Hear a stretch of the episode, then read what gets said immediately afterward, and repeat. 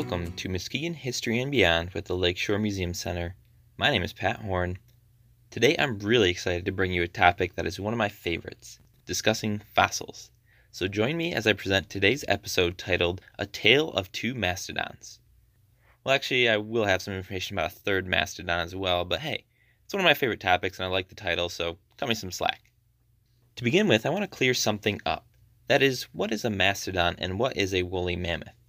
Most visitors to the museum, upon seeing the large, hairy, elephant like creature in front of our Coming to the Lakes exhibit, exclaim, Ooh, a woolly mammoth! However, what they're really looking at is a mastodon, Michigan's state fossil.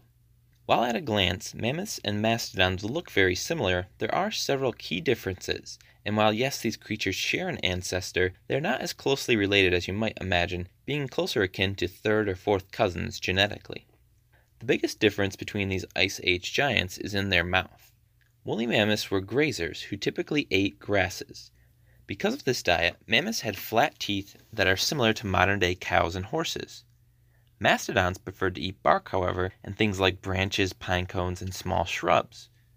With this diet, they need to grind up their food, and so mastodons had bumpier teeth, much like our molars. With these diet differences, mammoths and mastodons prefer different habitats, with mastodons being found in scrubby forest areas and mammoths preferring plains. Another difference is in size. In general, mastodons stood around 10 foot tall, while mammoths reached height closer to 12 foot. Mastodons had a flat back with a small hump behind their head, while mammoths' backs are at an angle, with their head being the high point and their backs sloping downwards toward the tail. Another noticeable difference is in their tusks. Mastodon tusks tended to have less curve and pointed straight away from their bodies, while mammoth tusks curled inward towards their face. While both called Michigan home, mastodon remains are found in a much greater number in Michigan than woolly mammoth remains are. Today I will tell you the story of two of those mastodons found right here in West Michigan. Well, as I said earlier, three mastodons really. Our first mastodon story takes place in Moorland Township outside of Ravenna. It is October 26, 1904, and a farmer named C. L. McKay is plowing up his field to get ready to plant some winter wheat. As he is plowing, his plow hits some large stones, which he moves out of the way and sets aside. In the meantime, his father comes to visit. While there, the younger McKay plows up what distinctly this time was not a stone, but rather a large bone. The two McKays at this point took the stones that had been found and washed them in the nearby pond, which revealed the stones to not be stones at all, but rather large teeth about eight inches long and four inches across. With this discovery, the two men got digging and uncovered more bones, including vertebrae, tusk, and a skull. The bones were all cleaned and then moved in front of McKay's house. Word of this incredible find soon spread, and onlookers and reporters alike descended to the farm. A newspaper story in the Grand Rapids paper the next day then came to the attention of the Kent Scientific Museum now Grand Rapids Public Museum, and they sent two staff members to investigate the bones and potentially buy them for the museum. It was these workers who identified them as mastodon bones and saw that McKay had made quite a discovery. The bones were purchased by the museum for $50, a sum near $1,500 today. They were loaded on a stone sled and brought to the train station where they were put on and then delivered to Grand Rapids. The museum was not done though, as they wanted to dig around to see if more could be uncovered. They returned to the McKay farm ready to dig, except there was a problem. While they understood the deal as including the rights to dig more bones out, McKay did not, and was not happy about the delay it might cause in his winter planting. In the end, another $25 secured the rights for the museum to dig out more of the bones, and a nearly intact mastodon was found, minus three of its leg bones.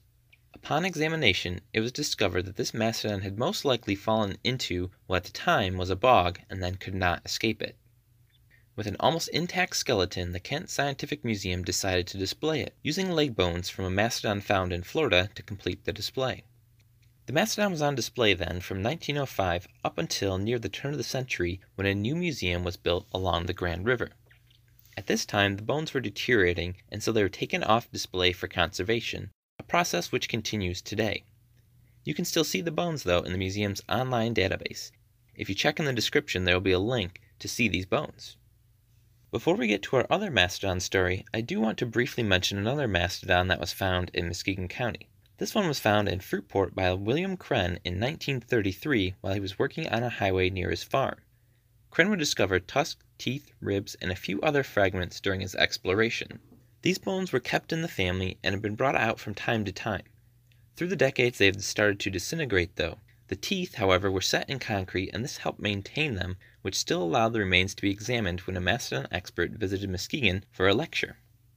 The last mastodon that I want to talk about was discovered just outside of Muskegon County in Rothbury. This mastodon was discovered in September of 1963 when Adrian, or Ed, Halls decided to build a trout pond. While the pond was being dug by a shovel crane, the operator scooped up a load of soil that happened to contain the skull of a mastodon. A tusk another part of the skull was also found. At this point, Ed had the digging stopped so the fossils could be looked at more closely and so the area could be explored more. Ed also called his son, who's at the University of Michigan, to let him know of his discovery. His son made some calls and got in contact with a Dr. Roland Baker of Michigan State University, who came and identified the remains as those of a mastodon. Further digging would continue and unearth several more pieces. Halls decided to put the fossils on display in his front yard, and soon word spread and visitors started pouring in. On one day, the family counted 2,000 visitors, and groups showed up, including several different schools. Miss Halls said of the number, I've never been so amazed. She also joked, Never again, I hope, will this happen. Once the mastodon was fully recovered, the next question was what to do with it. Per Michigan law, the fossil belongs to the owners of the land they are found on, in this case, the Halls family. The family originally kept the bones and enjoyed many visitors, but over 20 years after the discovery, the decision was made to part with them. Suitors for the fossils included both Michigan and Michigan State University, and also Hope College. But after a visit to the Halls family by members of the board and staff of the Muskegon County Museum, the Halls decided that the bones would remain close by and they were donated to the Muskegon County Museum, now the Lakeshore Museum Center, for display. If you happen to want to see these fossils, they are currently on display in the Michigan from the Depths of Time gallery at the museum. You can also see what a real life mastodon would have looked like if you visit the Coming to the Lakes gallery in the museum. And of course, I couldn't forget the newest megafauna statue in town, that of Moxie the Mastodon, located at the museum's front entrance. Thank you for listening. Have a great day.